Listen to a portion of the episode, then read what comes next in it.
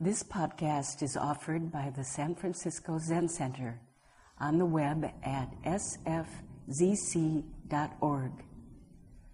Our public programs are made possible by donations from people like you.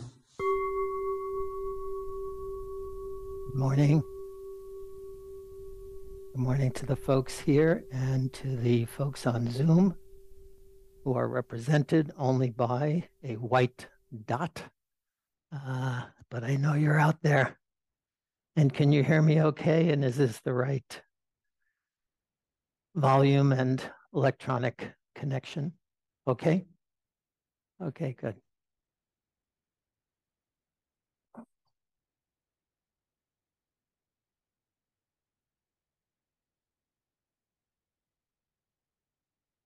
I feel that uh, practice, our Zen practice, our Zen way, is a big help to us in our life, offers help. And that's what I want to uh, speak about this morning, how our practice helps us, the way that it helps, and also kind of, excuse me, kind of where it helps us, the location of our practice, uh, which I hope will make more sense to you as I speak more about it.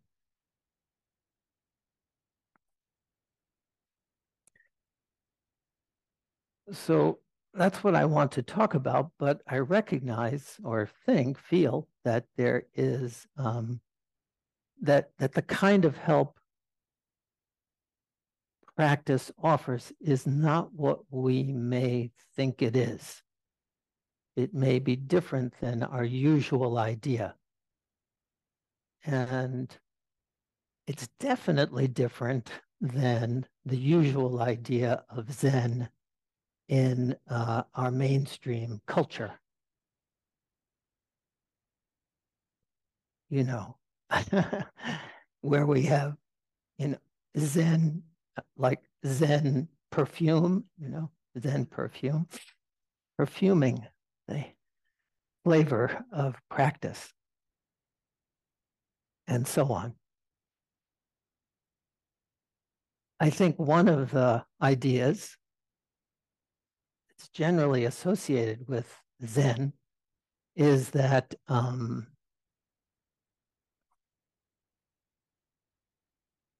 if you have some difficulty in your life, then by your practice, that difficulty will end, will be over. If you have some suffering in your life, that by your practice, you'll be able to end suffering. Suffering will come to an end, either because circumstances of suffering don't arise. This is, I'm elaborating the idea that I think is out there. Circumstances of suffering won't arise uh, like uh, many years ago. Uh, uh, I was going with a friend, I was going into uh, San Francisco to go uh, have dinner. And the person said, my friend said,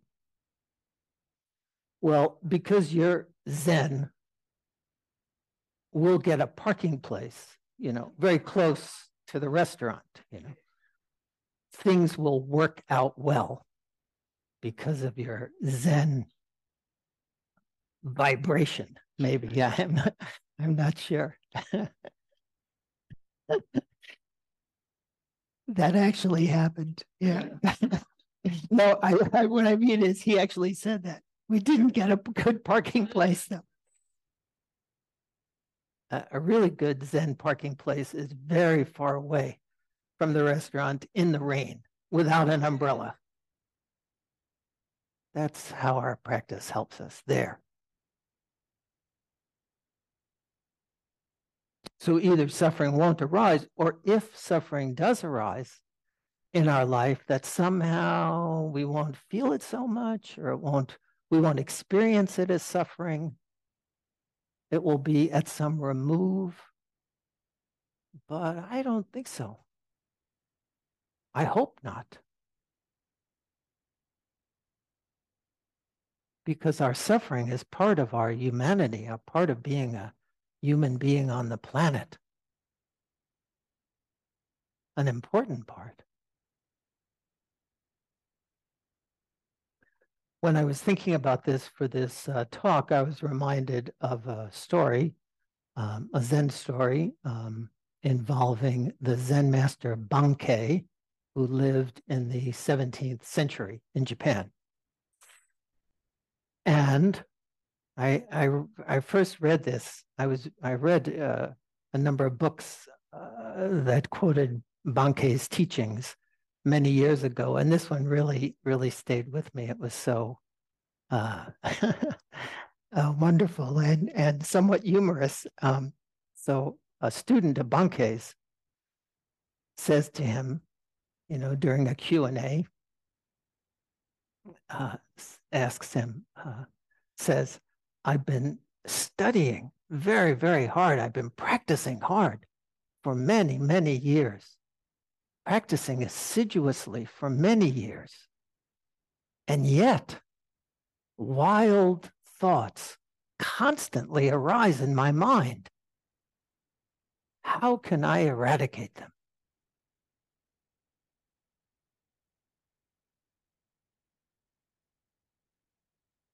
So I think this uh, student, a sincere student, a sincere practitioner, had that same kind of idea in mind, that Zen, through Zen, you're going to end wild thoughts. We don't know exactly. He doesn't say, he doesn't say what his wild thoughts were, you know. But I was, I was thinking any of us who have sat Zazen for any length of time are very familiar with wild thoughts, because they do constantly arise in Zazen and outside of Zazen all the time. We don't know what those wild thoughts were. Maybe some fantasy of exquisite uh, pleasure, or some horror of imagination of some harm, or some suffering. Maybe wild thoughts is suffering. How can I end them? How can I eliminate them? He wanted to know. And he thought that was the point of Zen, and that Bankei would tell him exactly that, how to do it, the methodology of practice. And Bankei said, to think of eliminating wild thoughts is a wild thought. That was what I enjoyed about Bankei, is that he, he would turn things in that way. But I think he meant it. I think he meant that is not the path we're talking about. We're not talking about the path of eliminating wild thoughts. That would be, in some way, some kind of direct, uh, direct approach. And if you try that direct approach, not only will it not work, but it, it's, it's just more of the same. It's more of the same stuff that you're seeking relief from.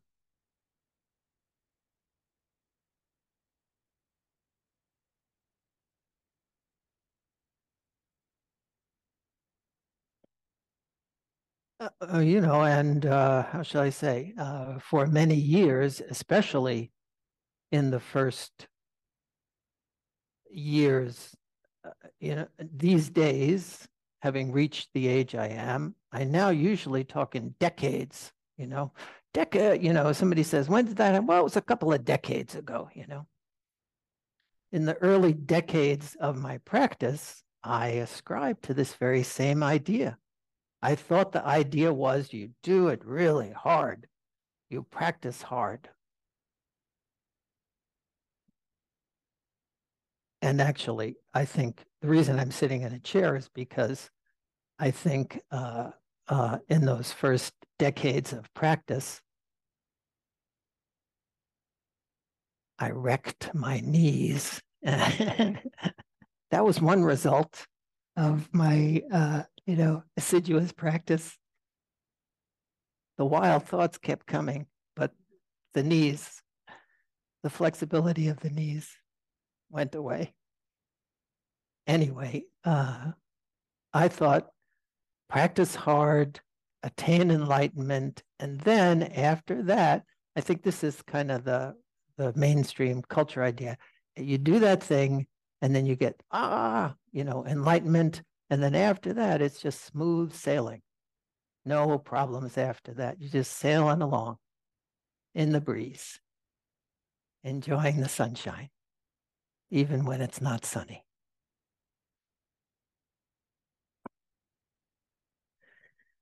So, uh, uh, so uh, that's that's my theme. Uh, that is uh, uh, my feeling of practice being a, a support and a help to us, a resource in our life. Practice mind, practicing mind, but not like that, not that way.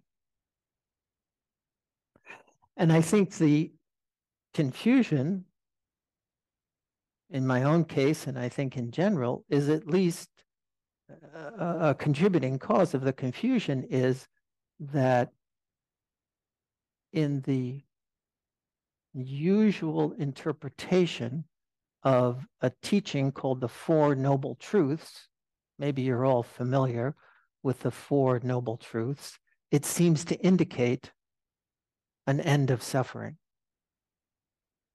So the Four Noble Truths, for those of you who may not be familiar with it, is very, very, very rock bottom, basic Buddhist teaching, Zen teaching and Buddhist teaching. And its honored place as an extremely foundational teaching is uh, evidenced by the fact that in the mythic story of Shakyamuni Buddha, this was one of the very first things that he taught in the teaching that he gave called the first turning of the wheel of the law. That is, uh, this is how things are. This is the law. This is the way things work. In that very first teaching, he taught the Four Noble Truths, which are brief review, uh, suffering, cause. Th this is the usual interpretation. Suffering is the first noble truth. Cause of suffering, second noble truth. Third, extinction of suffering. There it is, in the third noble truth in the usual way that it's discussed. If you look it up on Wikipedia, the Four Noble Truths, that's what you'll find. I, I'm guessing. I don't know. I haven't looked myself. And the fourth one is path, uh, uh, the way, which itself is divided into eight parts. So it's in Sanskrit, it's dukkha, samudaya, nirodha, and uh, marga. Sometimes uh, Um, Shakyamuni Buddha is referred to as the great physician. And as the great physician, he saw an illness, suffering. Uh, that's the diagnosis. And then the etiology, where the, where, where the illness comes from, the cause. And again, in the traditional texts, the cause is... Uh, uh, Uh, in Sanskrit, it's trishna, which means thirst, which is metaphorically saying that the cause of suffering is grabbing a hold of stuff, being greedy. Oh, I, I shouldn't say being greedy. I should say it's interpreted as being greedy, grasping, wanting, desire. and some sometimes it's extended to that and its opposite. So you're grasping thing, you're, we're always grasping, grabbing a hold of something, a person, an idea, a temperature, and we're pushing away what we don't like, what we don't want. But I think this is a, an extremely narrow kind of idea of suffering. Yes, of course, we can be driven by excessive greed and certainly by excessive hatred.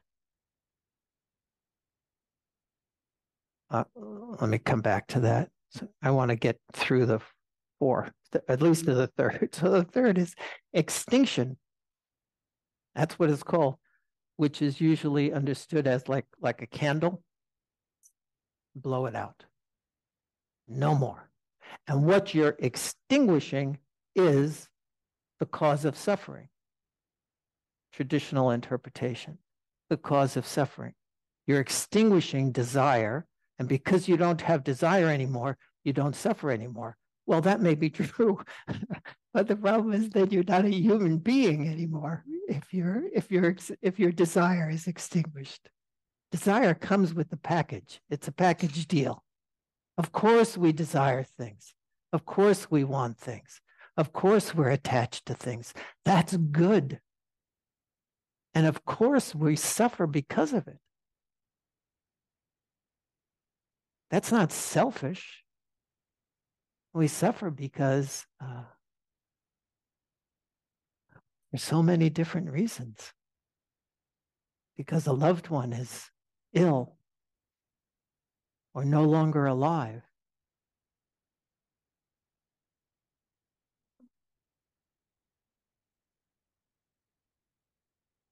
Because, uh, you know, the uh, in the traditional uh, teaching, the uh, first few examples of suffering, of dukkha, when it's kind of explicated in more detail, the first few are, it's hard for me to look at that bright dot. I'm trying to look at you folks on Zoom, but you don't feel human, so it doesn't, it's just this dot, you know? Anyway, uh, uh, the first few examples of of suffering are old age, sickness, and death. So, yeah, those are suffering. Those entail a great deal of loss and pain and difficulty. Not, not, you know, this is just, this is not selfish.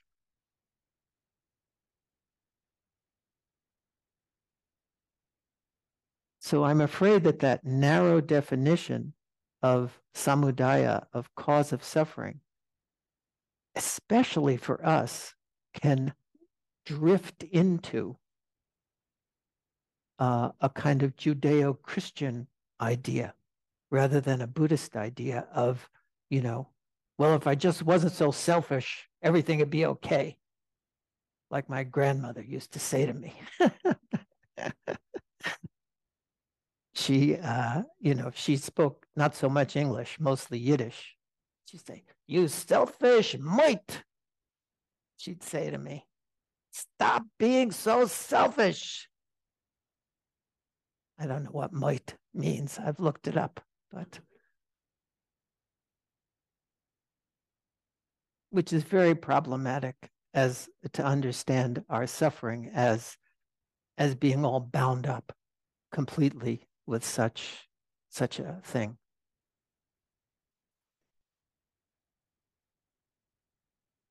And then nirodha, extinction, that our suffering is going to come to an end. And the Fourth Noble Truth is marga, the path, which roughly means, well, this is the method to get to the extinction. So that's the, that's the uh, again, the doctor. There's the diagnosis, the etiology, the cure, and, you know, the medicine you need to take to be cured. It's a lovely metaphor. And in some ways, uh, not exactly that way, but in some ways, uh, you know, to think of our practice as being medicinal, as good medicine for us.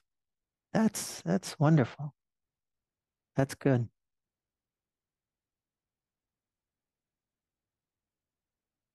So I want to talk about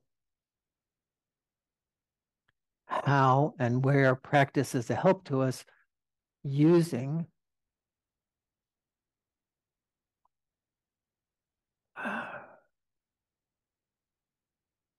um, a koan, part of a koan. Koan, uh, for those of you not familiar with them, are it's really just, you could say, short Zen stories. That's what they are. And they're often dialogues. They're often like two people talking. And in, in fact, one, the one that I'm about to quote is uh, such a dialogue between a teacher and a student. And this was in the uh, eighth century, long time ago, fourteen hundred years ago. In China, Uh, the teacher's name in Japanese, the teacher's name is Nansen. In Chinese, Nanchuan. And the student's name is Joshu. In Japanese and in Chinese, Zhaozhou. And um, Joshu, Zhaozhou, both of these were great Zen teachers. And Zhaozhou was like really a great Zen teacher. One of the top guys in the Zen, in the Zen teaching pantheon, as it were. Many people feel that way. Um, and it, sa it, it says he lived to be one hundred twenty years old. Not so sure about that, but that's, that's what it says. So this, but this was when he was a student, so. Maybe he was a student. He was sixty years old. He was a student. It was Joshu as student. Maybe he was twenty. Joshu as student and Nansen as teacher. So the koan goes on for a ways. I'm just going to talk about the first four lines of it. I'll tell you what they are, and then I'll talk about it some, as a way of, of explicating this, this idea.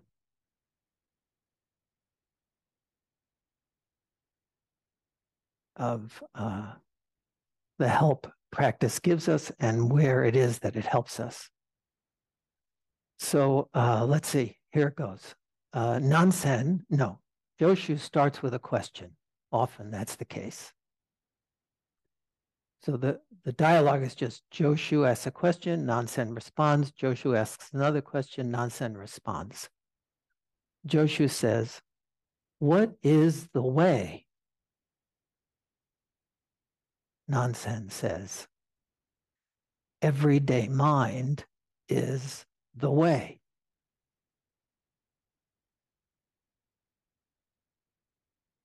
Joshu says, "Can I approach it directly?" Nansen says, he could have said that. Could have said that. Yep. Uh, but in the story, what he says is, um, if you approach it directly, you're going in the opposite direction.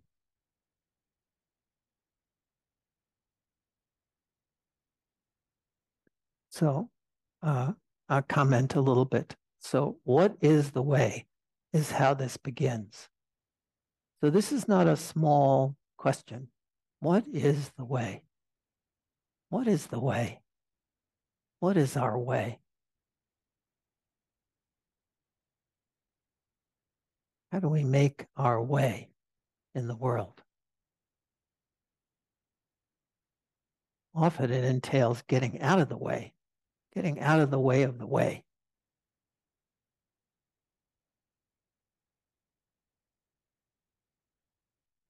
Um, the way is, I think many, most of you, I'm guessing, are familiar with this. The way is Tao, T A O or D A O, the Tao, the way, like the Tao De Jing, you know, the, the book of wisdom and divination in uh, classical Chinese culture. Uh, the Tao is the way. Very interesting historical fact is that Buddhism, you know, moved from country to country. It began in India, then it went to China, and from China it went to Tibet and to Korea and Japan, and now it crossed the Pacific Ocean and came to the United States.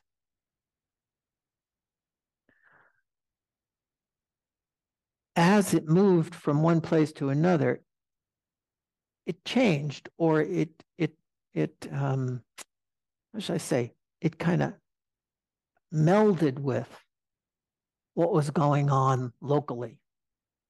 And what, the, what was going on locally in China for probably, I don't know how long, maybe a thousand or a couple thousand years, was Confucianism and Taoism. So Indian Buddhism kind of melded with it. And in fact, the way in, in Chinese Buddhism and Zen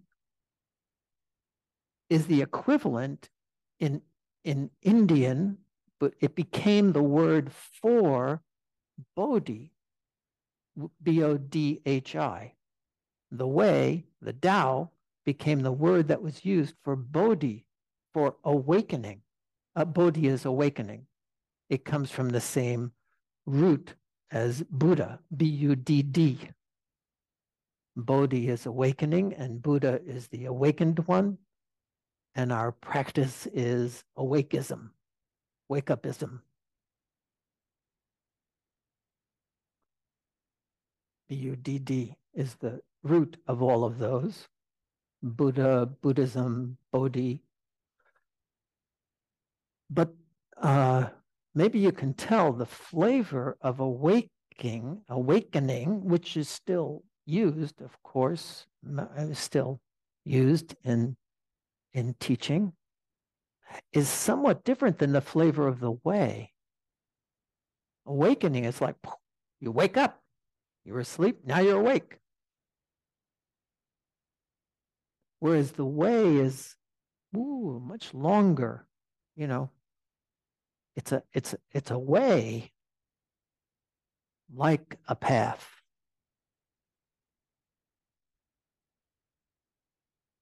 So he said, had he, had, had Joshu been an Indian practitioner of Buddhism, he would have said, what is awakening? What is Bodhi? And Nansen said, very importantly, Nansen said, surprisingly, he said, everyday mind is the way.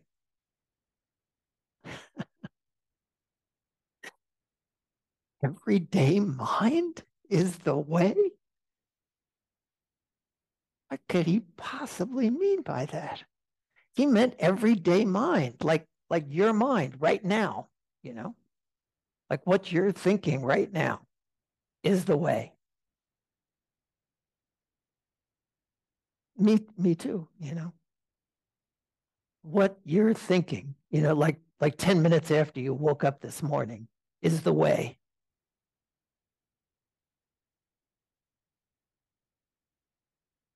I realized that ten minutes after I woke up this morning, I was thinking, oh no, I've got to give a Dharma talk today. Oh gosh, oh no. That's what I was thinking.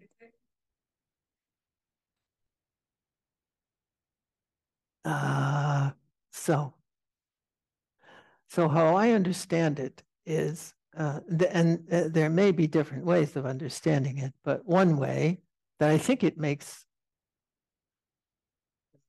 one can grab a hold of it a little bit more uh, readily, is uh, that everyday mind, our everyday life and our everyday mind, our wild, including our wild thoughts, including our suffering, including everything, is the location of the way. It's where the way arises. It doesn't arise, get rid of all of that stuff. Now you go to this really nice place where, you know, enlightenment land exists, you know, where you're not bothered by all of the usual everyday concerns, everyday upsets, big, small, medium, and large.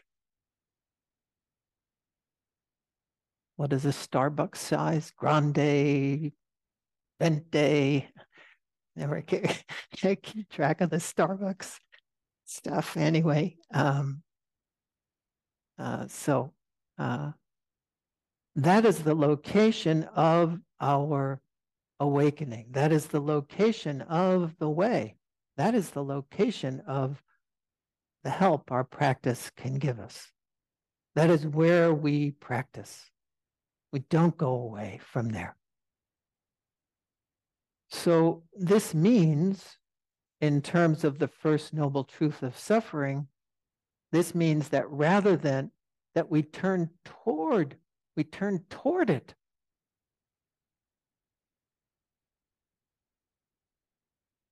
Not like Bankei's student, how can I exterminate it? How can I end it? How can I get rid of it?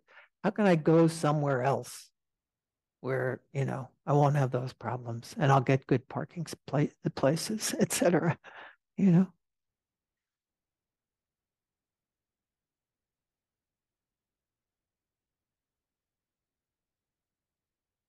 And turning toward our suffering is, um, I feel, one of the deep virtues of our practice.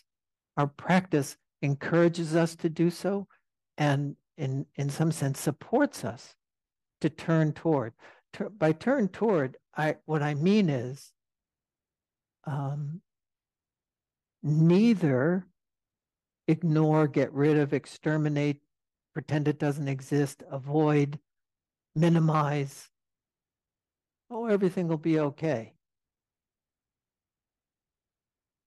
Nor does it mean just be totally, uh, uh, how would you say, uh, uh, totally acting in the suffering and, and acting out, acting out the suffering.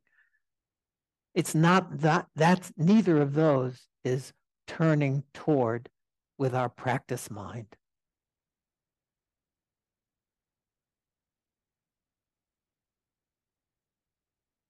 Turning toward is the opposite of those, namely not ignoring, denying, avoiding, minimizing, and also not totally sunk.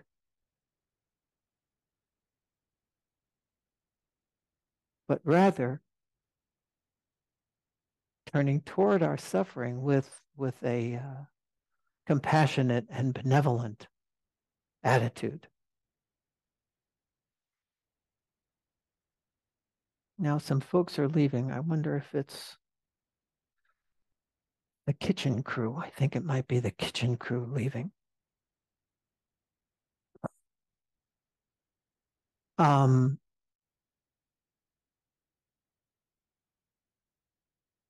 so just as uh, uh, uh, uh, a flower or a vegetable out here at Green Gulch needs soil and air and water, and what else does it need? Soil, air, water, sunshine. Just as uh, a flower needs those things, so the flower of uh, our uh, way, the flower of the way needs the soil and air and water and sunshine of our daily life, and rain and clouds and all of those things of our everyday mind.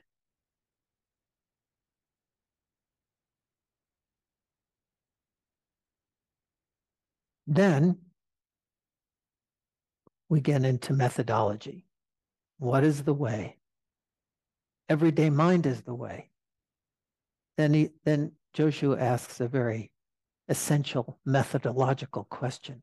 Can I approach it directly?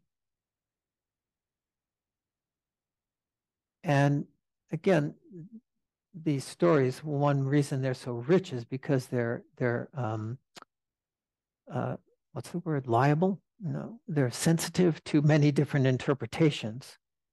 So what I, what, what I think he may mean, or one thing that he may mean by can I approach it directly is, it's a kind of echo of what Bankei's student was saying. Can I approach it directly means, well, can I just take care of it? You know, suffering, bam, take care of it, end of suffering. And um, uh, um, uh, Nansen's answer, Nanchuan's answer, kind of echoes um, Bankei's answer. He says, if you try to approach it directly, can I approach it directly? If you try to approach it directly, he might, one could even say, if you imagine that there is a direct approach available to you, if you try to approach it directly, you're going in the, in the opposite direction. So at some point, um, uh, oh, yes, I, I'm remembering. I had also wanted to mention about Norman Fisher. Maybe I'll do that in a moment. So uh, at some point in studying this uh, koan, again, many years ago, a couple decades at least, um, I came upon uh, somebody who knew eighth, ninth century Chinese and actually said that what, um, what uh, Nansen actually says is an image. He actually says an image, a metaphor. What he says is it has to do with cart tills. You know, like a cart. Cart is, this is the cart, and here are the tills, and the horse or the uh, donkey, you know, is in between the tills, and the tills connect, and that carries the cart. What uh, Nansen actually said is, if your cart tills are pointing north, your cart tills are pointing south. This wonderful kind of very uh, earthy metaphor, which we understand to mean, if you think you're going that way, if you think you're going that way, you're actually going that way.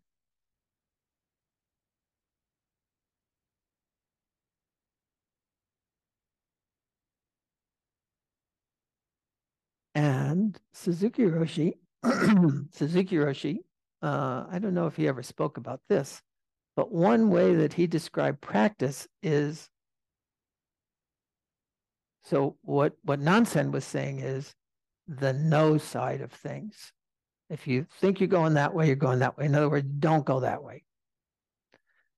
Suzuki Roshi uh, said it in a different way to the same point. He said, our practice is like, um,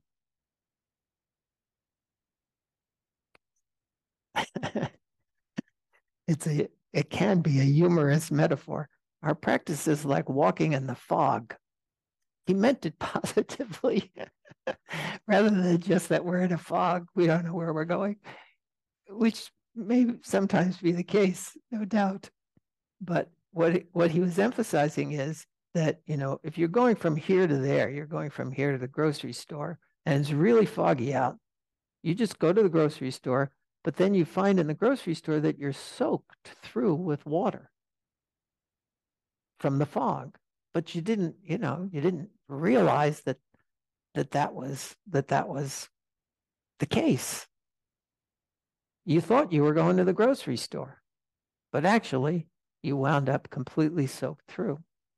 Our practices like that, which is, come to think of it, a way of describing practice as, no, it's not, uh, you, it's not amenable to direct approach. It's more long-term and absor absorbing and living, living through, practicing through our life.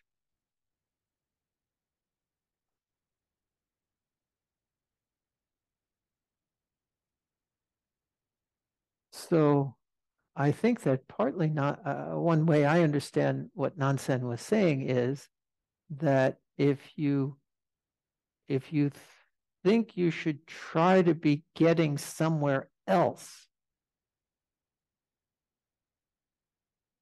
I think that's what direct approach means, getting somewhere else, like, you know, that place on the other side of the fence where the grass is greener. If you, if you're trying to get to where the grass is greener, that is not, um, that's not going to, it's not going to turn out well. It's not going to, not going to be very fruitful for you to do that. And I also want to mention, maybe I should see if I can uh, come to a, I, I, I can't end suffering, but I can end my talk. That's that is within my, that is thoroughly within my power, and I'll try to do that to allow some time for some uh, discussion. But I did want to mention uh, the great uh, Zen teacher, the great Zen master Dogen, Japanese Zen master of the thirteenth uh, century. In two places, one place in a work called two essays. He wrote many, many essays, which are called fascicles. Um, and in one of these essays called the Fukan Zazengi, which we're very familiar with, we recite it all the time uh, here at Zen Center. Uh, the Fukan Zazengi uh, means uh, instructions for how to practice Zazen. And characteristic of Dogen's writing is that uh, not everything, but many of the things that he write, some of the things he wrote, combine very, very specific practical details. Like in this work, the Fukan Zazengi, about how to do Zazen, he talks about you put your left foot, your left foot on your right thigh and your right foot on your left thigh. I can't do that anymore. Uh, but you know exactly how to do it. You know, your nose should be in line with your navel. Your ears should be in line with your shoulders, which I don't think I'm very good at, but you know, I try. So he combines those very specific instructions with very kind of big teachings uh, about about the nature of practice, the attitude of practice. And in the Fukan Zazengi, he says, uh, uh, why leave the seat that exists in your own home and go aimlessly off to the dusty realms of other lands? This is a rhetorical question. He's not actually saying why. He's saying, don't leave the seat that exists in your own home. Don't leave the seat that, that is, don't leave this seat, that the your life, our life, to go off to some imagination of some end of suffering or some, some place where things will be a heck of a lot more pleasant always. Don't do that. Practice here. Here is where we practice. And in fact, in another work of his, uh, Genjo Koan, which in English means actualizing the fundamental point. So in an essay that he wrote about actualizing the fundamental point, he says, when you find your place where you are, practice occurs. Actualizing the fundamental point. When you find your way at this moment, practice occurs, actualizing the fundamental point.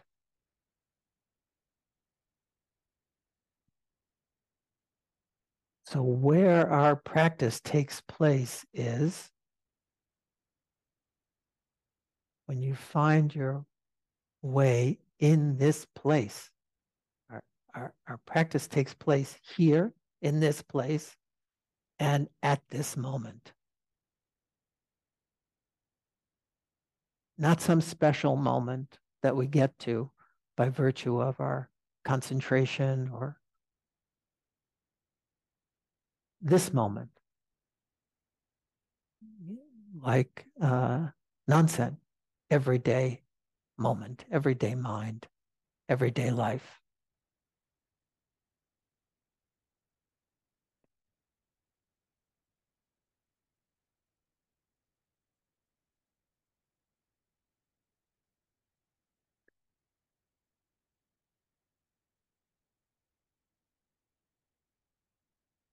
So, um,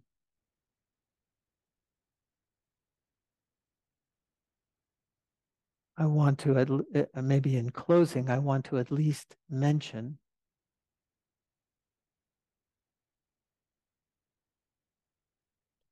um, kind of uh, fog attitudes.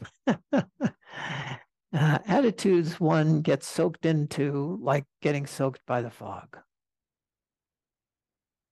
Uh, uh, a, a, a dear friend and Dharma practitioner of many years uh, said to me a long time ago um, that she noticed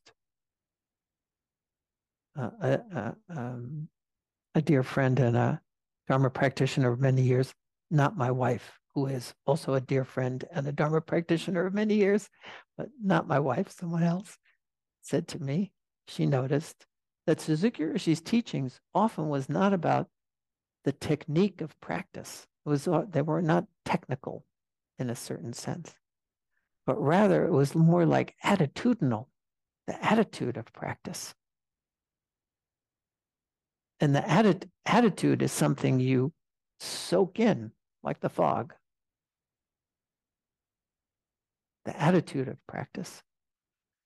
Specifically, so uh, that's what she said. And then I specifically wanted to mention two, what I feel are two very core attitudinal teachings.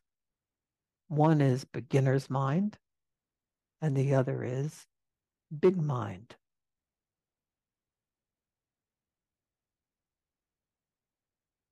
These are attitudes. These are ways of turning toward our life and turning toward our suffering that help us.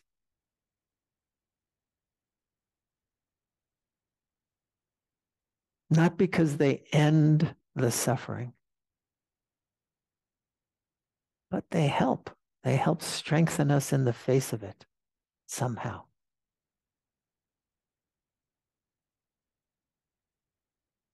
And what does that mean? Beginner's mind and, and big mind, that would be a separate Dharma talk, many Dharma talks, our constant Dharma talk, maybe. But uh, very, very simply, and um, I hope practically, beginner's mind is just means being open, means not being shut into, not being shut into the prison of our habitual thinking and our habitual understanding and uh,